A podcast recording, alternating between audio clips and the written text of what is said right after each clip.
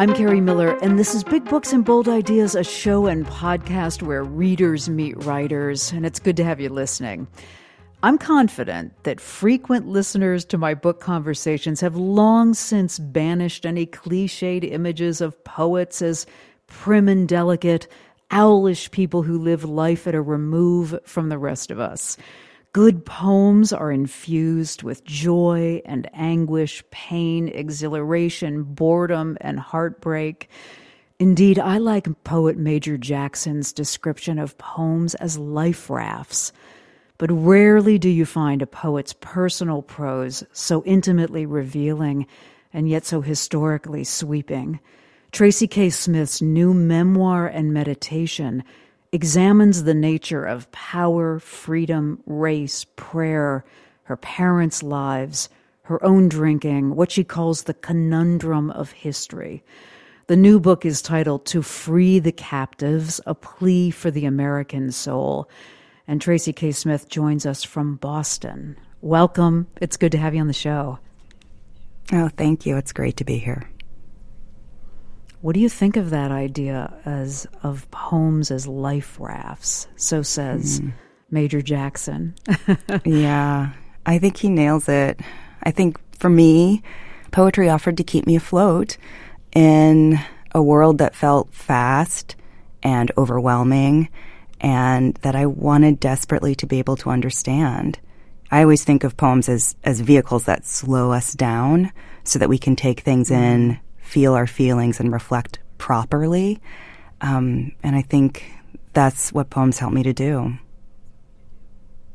Yeah, you know, I, I want to remind readers maybe they don't need this, but I still hear people say, Oh, I don't really have time for poetry. That, you know, I'd have to. I'd have to really focus and spend time contemplating it. I, I think people still don't think that poetry can be incorporated into your everyday life, that it's not this rarefied place that you go for specific meditation.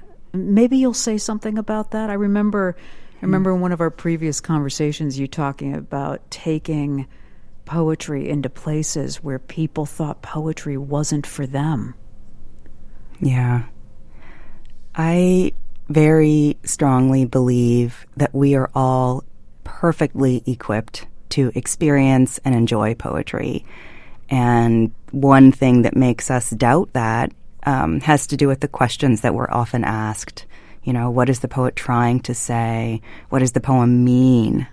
Um, but if we can get around that vocabulary, we can talk about what we notice, what the poem causes us to remember or to wonder or to doubt. And those are really fruitful starting points. You can go some distance on that alone. And that's one of the things that I sought to do during my terms as poet laureate. Having conversations with people with no preparation about poems that spoke about life, about loss, grief, hope, love, and so much came into the room with us. So much was remembered and shared. It became this really beautiful, generative space. And I feel like if we could get around the anxiety, we could live in that space or we could at least spend more time there together. Why do you think people lay a frame of what did the poet mean? As if you can you can kind of decode uh, the poem if you only had you know the right combination in a way that you don't hear as often with certainly not with nonfiction, and you don't hear it as often with fiction. What happened yeah. that so many of us once and I hope this is fading, but so many of us once approached this idea that there is one way to understand a poem and it's complicated. Yeah. Honestly, I think it has to do with testing. I think it has to do really? with, um, I think it has to do with the ways that students are asked what um, an image, but it's often called a symbol, um, contains, what it means, what it hides. And poems are made to appear like puzzles. Um, like a poet is, is is riddling you in a way, when really I think poets are trying to lay it all out and asking everything to be useful and to exert some sort of emotional um, information. that a reader can feel even without necessarily understanding where it comes from. Um, I think it's changing, certainly. And that has to do with the fact that so many poets are teaching poetry, and so many teachers are becoming excited about drawing poets into their classes to talk with students about how poems are made, what they come from, what they're in dialogue with. You know, you just used the phrase um, lay it all out. And I think that's what I was suggesting in the introduction about how how candid and open this um, memoir. Is it right to call it a memoir? The, the to free. The I think captives? it is. What, what, do you call it? I fought yeah? that. I fought that designation for a long time while I was writing. Certainly, but um, to step back and look at what I'd written, I said, of course, this is me making sense of America through my life and me making sense of my life through America. Um, and the me and the my, I hope, bleeds out into an us in, in many different mm-hmm. directions. So, so I guess I'm suggesting that you've really laid it all out, as you, as you say, the good poetry does. Um, and and I'm wondering how one prepares for that. Were you into it when you realized what you were doing? Did you conceive of it as you know, as candid as, as it would be? Well, as with poems, um, this prose was really a matter of me talking to myself and trying to have a hard conversation with myself. And it doesn't make sense if that's the aim to hide anything. um, and so I started thinking about where those areas of density are. You know what um, what questions, what worries I hold, and what they seem to connect to, or what they connect me to. Um, one place that felt very necessary for me to go, um, but that maybe if I'd given it a lot of thought would have been a little bit fearsome, was sobriety. Thinking about my mm. relationship with alcohol, what it helped me to ignore, deny, and um, what getting sober might mean not just in terms of one person and their relationship to substance, but in terms of a collective of people, like a nation, and our relationship to accountability. Um, I was just trying to be resourceful. I feel like we're in a time where so much is at stake. So much seems to be vanishing or wobbling in a new way. And um, I was just trying to grab as much as I could and see if I could trust it to help me get clarity. You wrote about the excerpt um, that went into an op ed in the Washington Post was about your sobriety. I, I guess I, I had already read your book when I saw that op ed. Um, tell me about realizing that this was going to be very public. And maybe people that don't know you through your work or your poet laureate tenure, this is their way into knowing you. Hmm. Yeah, that's a that's a question or a proposition that might have might have silenced me a little bit. So I'm glad I didn't approach it from the outset. But um, there were years when I was thinking about changing my relationship to alcohol. I don't think many people who know me really, really well would have said, oh, she's an alcoholic. But I knew that there was something that I was seeking to shake every time I would, you know, pour a glass of wine. Something I was seeking to just put a little distance uh, between myself and it. And there were years when I thought, one day I'm probably going to have to stop this. One day maybe I'll grow out of this. One day maybe I'll know how to quit. And um, that day took a long time in coming. I have other friends who um, quit drinking, and when I learned that, sometimes I would think, okay, that's one person I I trust. I like, I think is fun, who doesn't do this thing that I feel like I have to do. But it was, it, it was bringing it into dialogue with parenthood, bringing it into dialogue with the world and the forms of clarity that I think are necessary in order to to move mindfully and maybe even um, with a capacity to help. Um, that was a vocabulary that felt somehow like it needed to touch this story about me and wine and, and longing for a kind of freedom that was receding into the rear view for me. You know, it's interesting that you at one point when you were still drinking, you thought, I'll grow out of this, as if, hmm. you know, as if hanging on to that or participating that in that was still telling yourself that you were young and you know you were mm-hmm. you were living a kind of what un, in some ways unaccountable life even though you weren't yeah right three kids lots of lots of students and responsibility. Um, it's funny when I think about that that that myth of youthfulness, um, and then the myth that says, "Oh, everything can be fixed. Don't worry. There's a a point down the line when we'll get down to brass tacks." It makes me think a lot about how we call America a young nation, and mm. I feel like there's a connection between the denial of a of a drinker and a nation that's got a history that's demanding to be dealt with and put right. The book is reflecting on the history of America and the history of your family and your own history. And you've written something so interesting about history that as I as I read it a couple times, it sounded in a way like a poem to me. History arrives to remind us where and by whom our better efforts are sorely required. History arrives, better to accept that it is never gone, despite our insistence to file much of it safely away, out of sight and mind.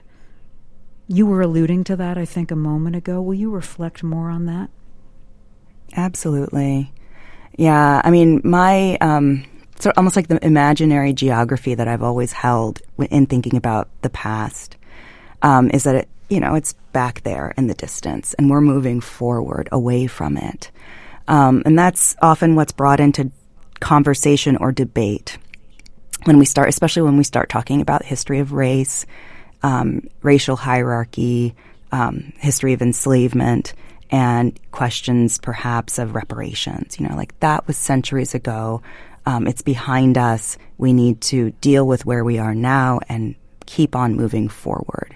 And so there's like a line drawn that, that we're discouraged from from trying to to go back toward.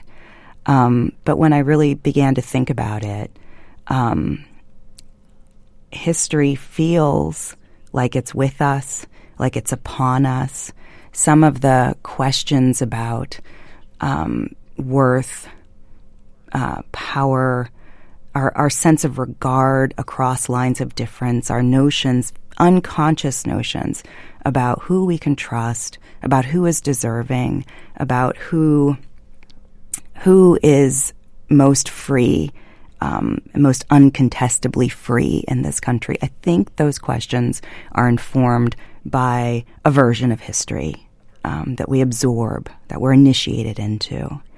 But I like this idea that history's keeping pace with us. And if it came first, it's probably a little bit farther along. It's looking back at us to say, I know better now. And, and why don't you? I like the challenge of that. And I like that it urges or insists that um, we're accountable not only to the present, but to the past, as though our ancestors are here saying, let's get this job finished. And by our ancestors, I don't just mean mine, I mean everyone's who maybe with time have attained a new sense of clarity or a different relationship with truth.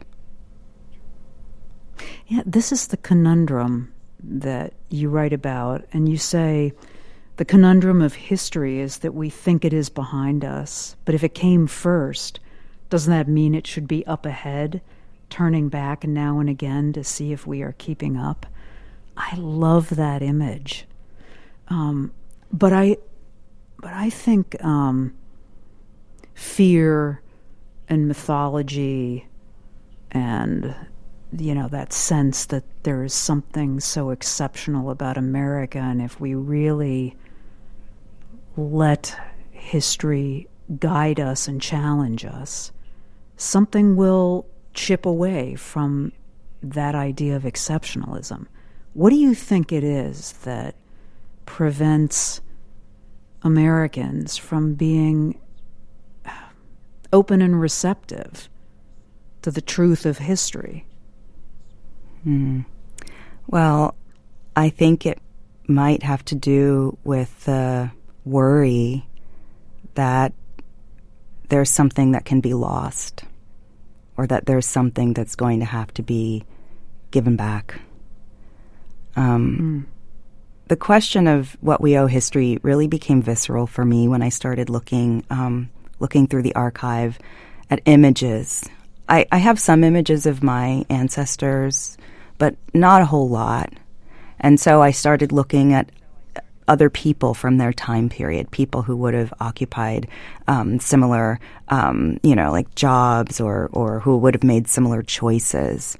I started looking at photographs of young black men who served in World War One, same time that my father's father was enlisted, or World War II when my father's oldest brothers were in the army. And I saw hope and I know that hope is attached to, you know, wanting to join in and fight for freedom and democracy abroad and also prove that they were worthy of freedom and full citizenship at home. Um, I saw those faces and I saw their fear as well. And I just imagined that there were dreams in there and there were so many stories that I could imagine pieces of and, and many more that, you know, will elude me. But it was those tender human faces that made me think, oh my God, we owe these young men something wherever they are.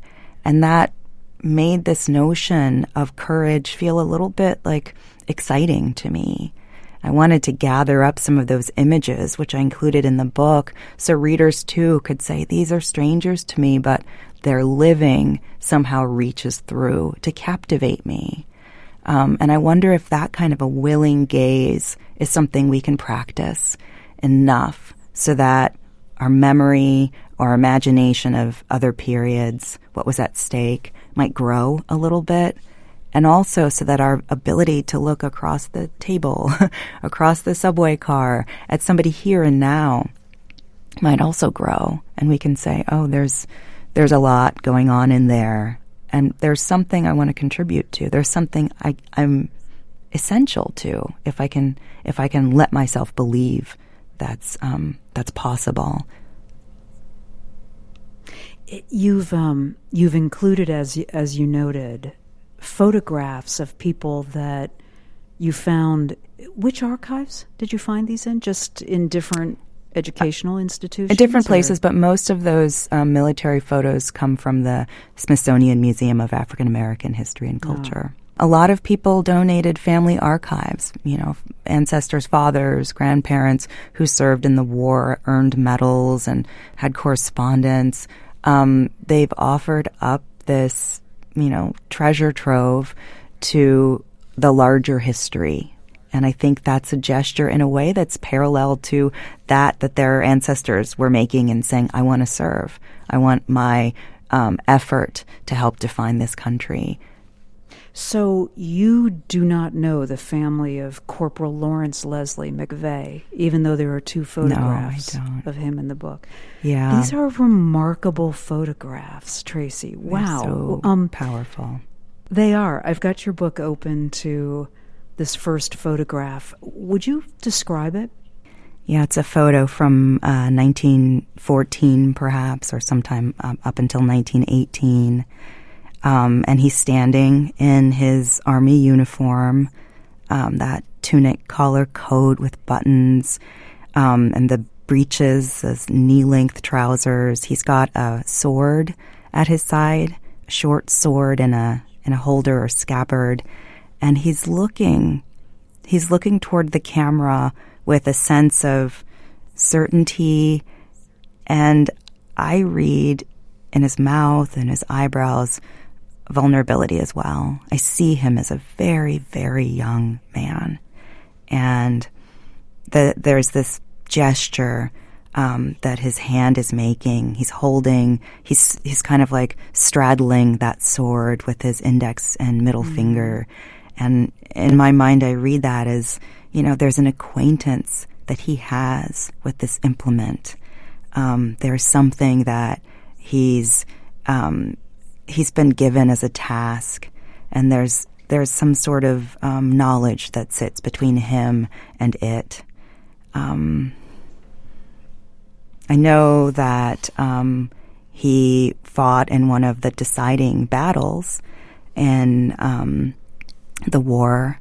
He was in a combat unit, which was unusual for African American soldiers. There weren't as many combat units for blacks as there were labor units. Um, and part of this had to do with stereotypes about how courageous or cowardly, how um, you know industrious or shiftless black people were. Um, part of it had to do with giving black men weapons, and and what the American imagination had been trained to fear about such a thing. Nevertheless, they were needed, and so he and his um, unit, which was called the Harlem Hellfighters, um, in France, were placed under French um, control or command, and that had to do with racial tensions in the U.S. Um, military. Um, black soldiers were fighting um, on the front lines, and then they would also find themselves having to deal with challenges or violence um, from within, you know, their compatriots um, because of the what I imagine or what I assert as the racial war that has been going on in the American imagination uh, for for centuries. So McVey is a hero. He earned the French Victory Medal, um, which is this beautiful medal that has you know winged victory on the front. In fact, she's standing uh, with a scabbard at her side on, on the medal in which she appears um, in a way that's really similar to how McVey looks in this image. But he came back to America like other veterans, and he was shuffled back into those racial hierarchies that we live with even now. And um, I think necessity um, took over from this sense of being a national hero. And I think that transfer happened really quickly for McVey and others. Um, so, in some ways, holding these images up, saying this is part of our national history, this life, these sacrifices, and this hope belongs to all of us, and and um, saying we've got to study it, we have to learn to recognize it, because there's still doubt. there's still doubt in this imagination that we consent to, even without without realizing it. Yeah, in the upper right hand corner of this photograph is is the word hero. And then you flip yeah. the page and there's this wonderful photograph of the same man. He's sitting on a beach in a what looks like a very old fashioned um, swimsuit costume, and his hands are outstretched. And somebody has written daddy on the bottom of that. And there's a whole big life in between those two pictures. And yet, mm-hmm. I, I want to read this because you've you've talked about it, but I want our listeners to hear this again. You write, "How long would it have lasted?" The feeling of being deemed a hero, indispensable to the fate of his nation. How soon upon returning home would McVey and black veterans like him have been reminded that there is always a war brewing in America? you know, contrasting these or putting these two photos a page apart with everything that they evoke, I think really brings home that idea that that I think you were talking about a few minutes ago. So much hope and belief, commitment. What did he know by the time that photograph was taken of him mm. on the mm. beach? What had he experienced? Yeah. This is why there are so many different approaches to the archive that I think we, we really have to choose to take. You know, these pictures, um, I think what we're both seeing is they they brim with life.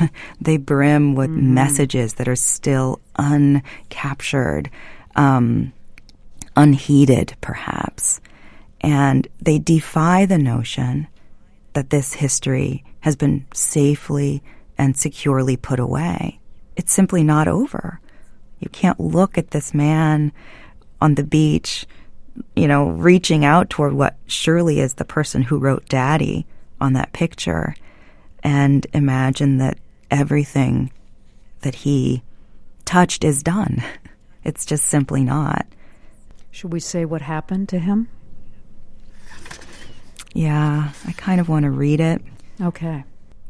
On September 30th, 1968, at age 71, Corporal Lawrence Leslie McVey Sr. was attacked and beaten to death in a New York City park. History is here beside us when we consider such a fact. History, arriving to tell us this one thing more about the centuries long war in which countless have fallen, are falling still.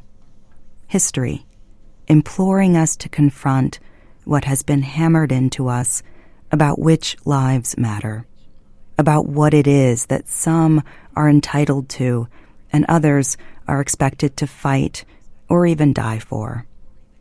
History arrives to remind us where and by whom our better efforts are sorely required. Tracy K. Smith reading from her new memoir and meditation uh, called To Free the Captives A Plea for the American Soul. I'm Kerri Miller. You're listening to a conversation this morning with Tracy K. Smith. So, I've wondered if you sense a greater desire in Americans to bear witness to the truth in all of its complexity. Or is there just Are we living in a time when there's just more urging to do that, more voices calling for that, and there's still a lot of resistance to it? I guess yes and yes. I, I work with college students. I work with 18 to 20 somethings who are really courageous and whose consciences are guiding them in almost every pursuit. You know, their their academic work is invested in thinking about collectivity, thinking about the planet, thinking about our resources, thinking about ways of caring for and bolstering, you know, the most vulnerable among us. And we live in a world where there is a lot reminding us that there are alternatives to doing this kind of hard work and here's one in my pocket, you know, buzzing or offering me um, mm-hmm. the opportunity to just get some love and some likes and some followers really quickly in the middle of a day. Um, I think that these are two poles that we're tugged back and forth between.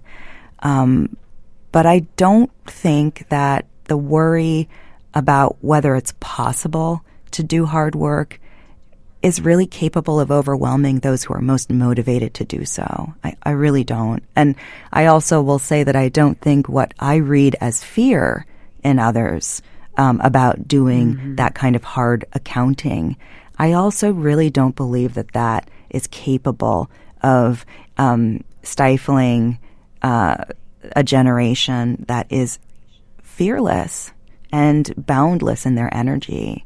I think that there's um, I think that there's a new vocabulary that's emerging, and I'm I feel very fortunate to be um, in the midst of it because of the fact that I work with so many members of the this um, energized and conscience um, driven generation. What are they?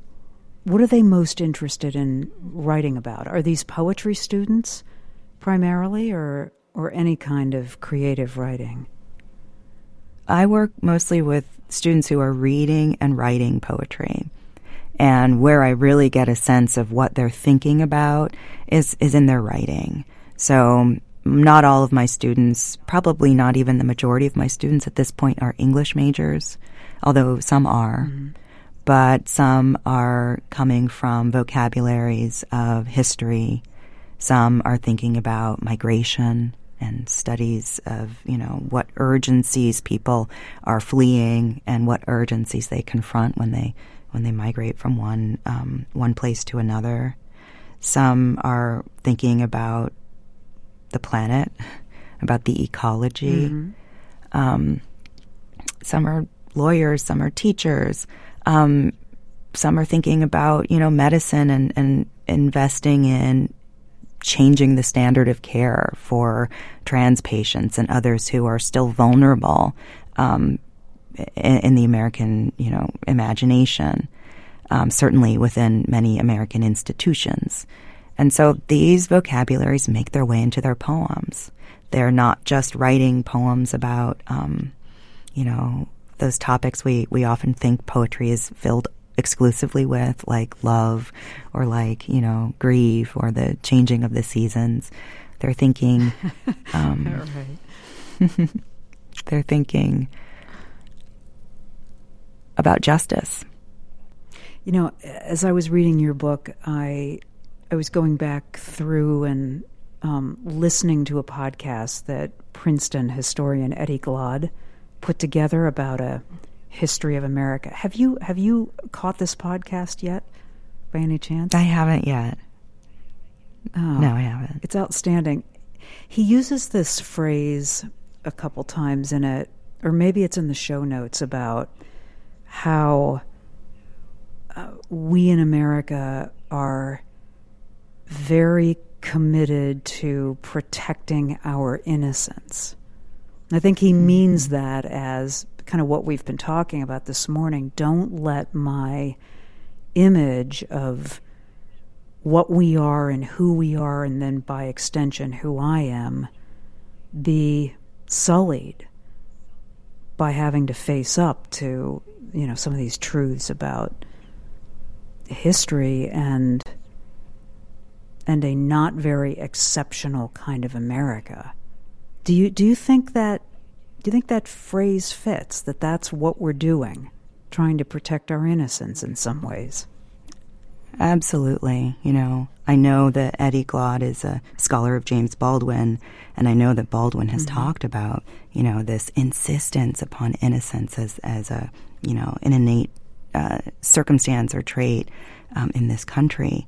Um, and I think it's it's a great it's a great construct because if you're innocent, it means that nothing has been done, even in your name, that you are accountable for. And yet, looking at history with clear eyes tells us that all of us, no matter who we are, um, are in the position of, of having um, benefited from acts that we ourselves would shun. And that's so hard to think about, right? It's also the kind of courage that might allow more and more of us to get around the terror of letting letting this view of ourselves mm. go. It reminds me a little bit about uh, of what my students have to um, learn in, in, starting to write poetry, or what any writer has to find new ways of of coming up against depending on, you know, how vulner- vulnerable they are to the material that they're invested in. And it's really simple. We have to become less and less afraid of more and more in order to make progress, in order to offer something that's useful to ourselves and others. And innocence um, is like a guardrail against mm-hmm. fearlessness. but it's something I think we can we can coax ourselves away from. Along with putting photographs of people that you found in the archives, you've also put photographs of your own family, and you've done a lot of what thinking and reflection on the history of your family.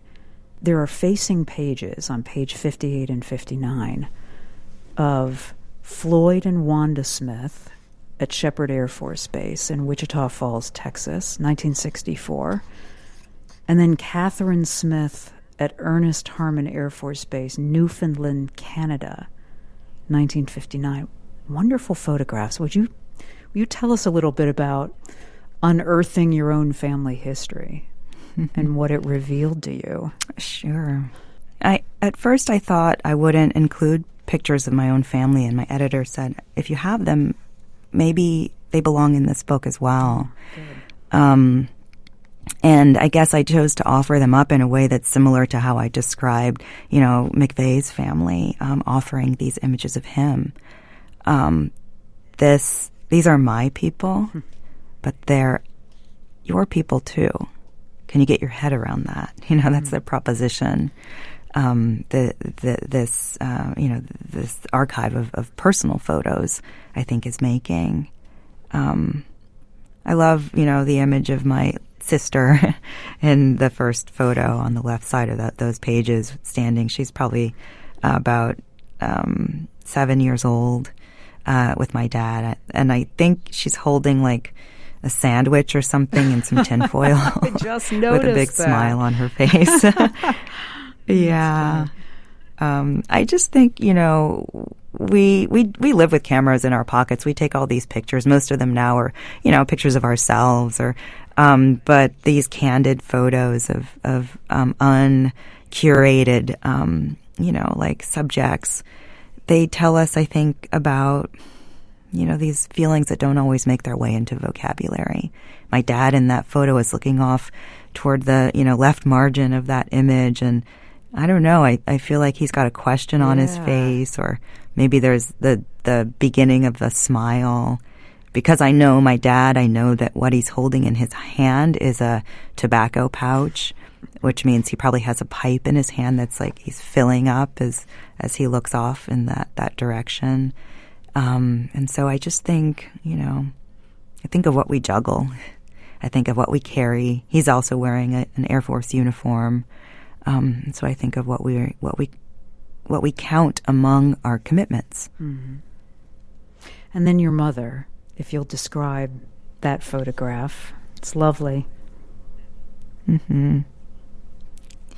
She's sitting on uh, like a front stoop.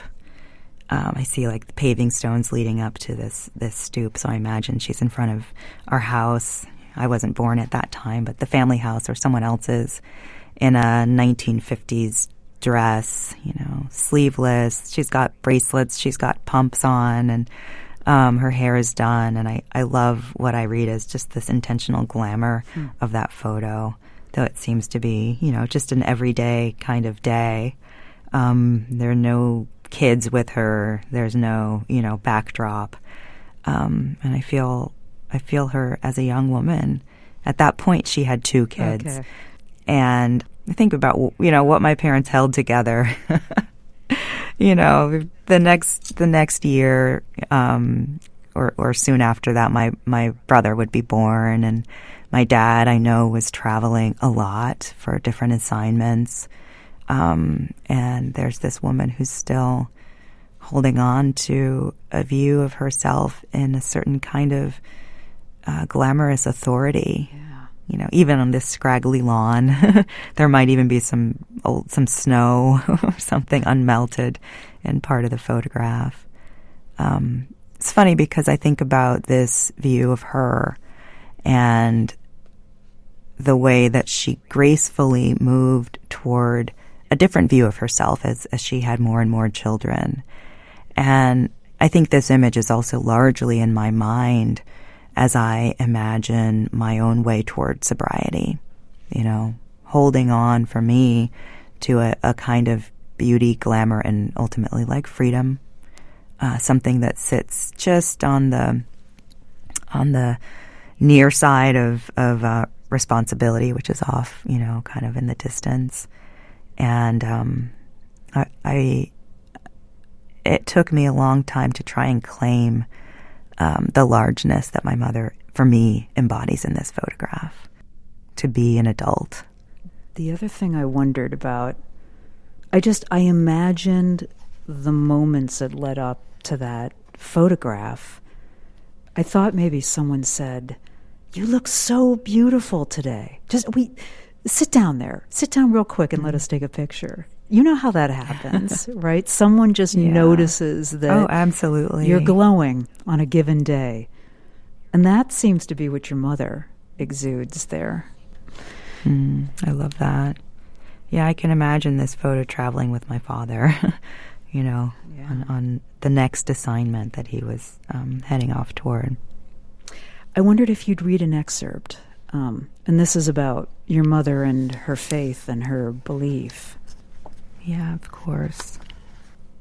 When my mother struggled in any way, her strategy was she prayed.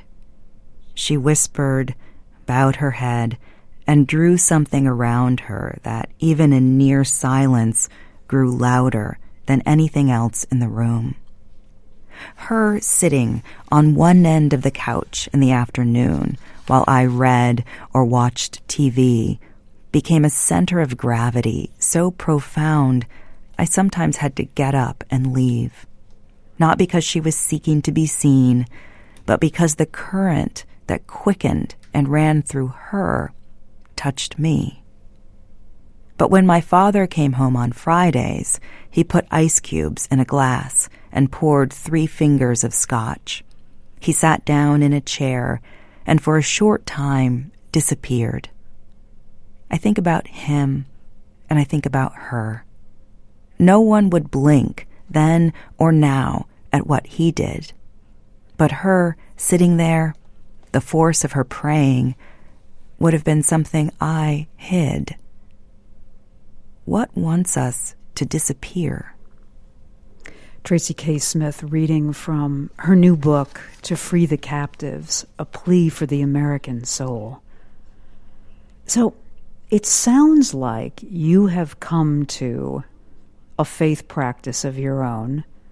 I, I guess I wondered in being introduced to your mother and her reverence for prayer how your own faith practice might be influenced by what you saw her doing and what she what she felt and maybe what she told you about that. Yeah, well, prayer was something that my siblings and I were taught. And so it was something that I grew up doing.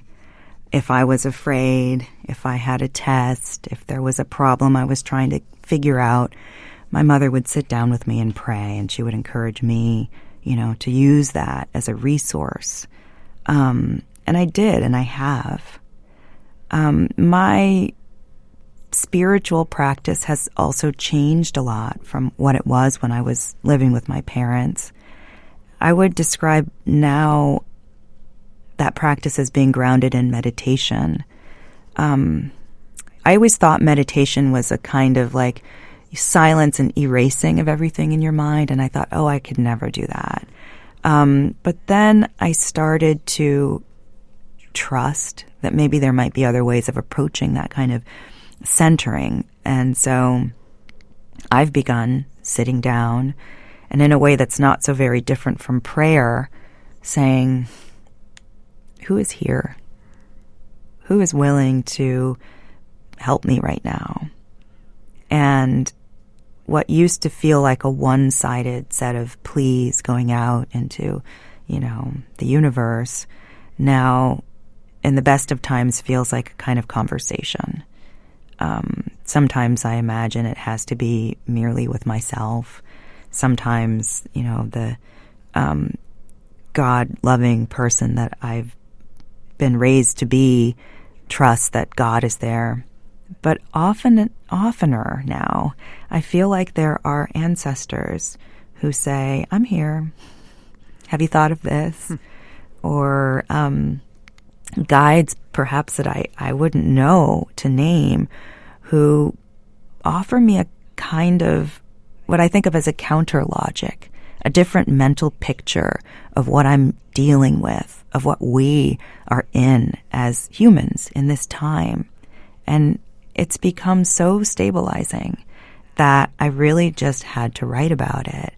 I really just have to talk about it because, again, there's so much in our culture that instills us with fear, with this sense that we're small in the face of these indomitable forces.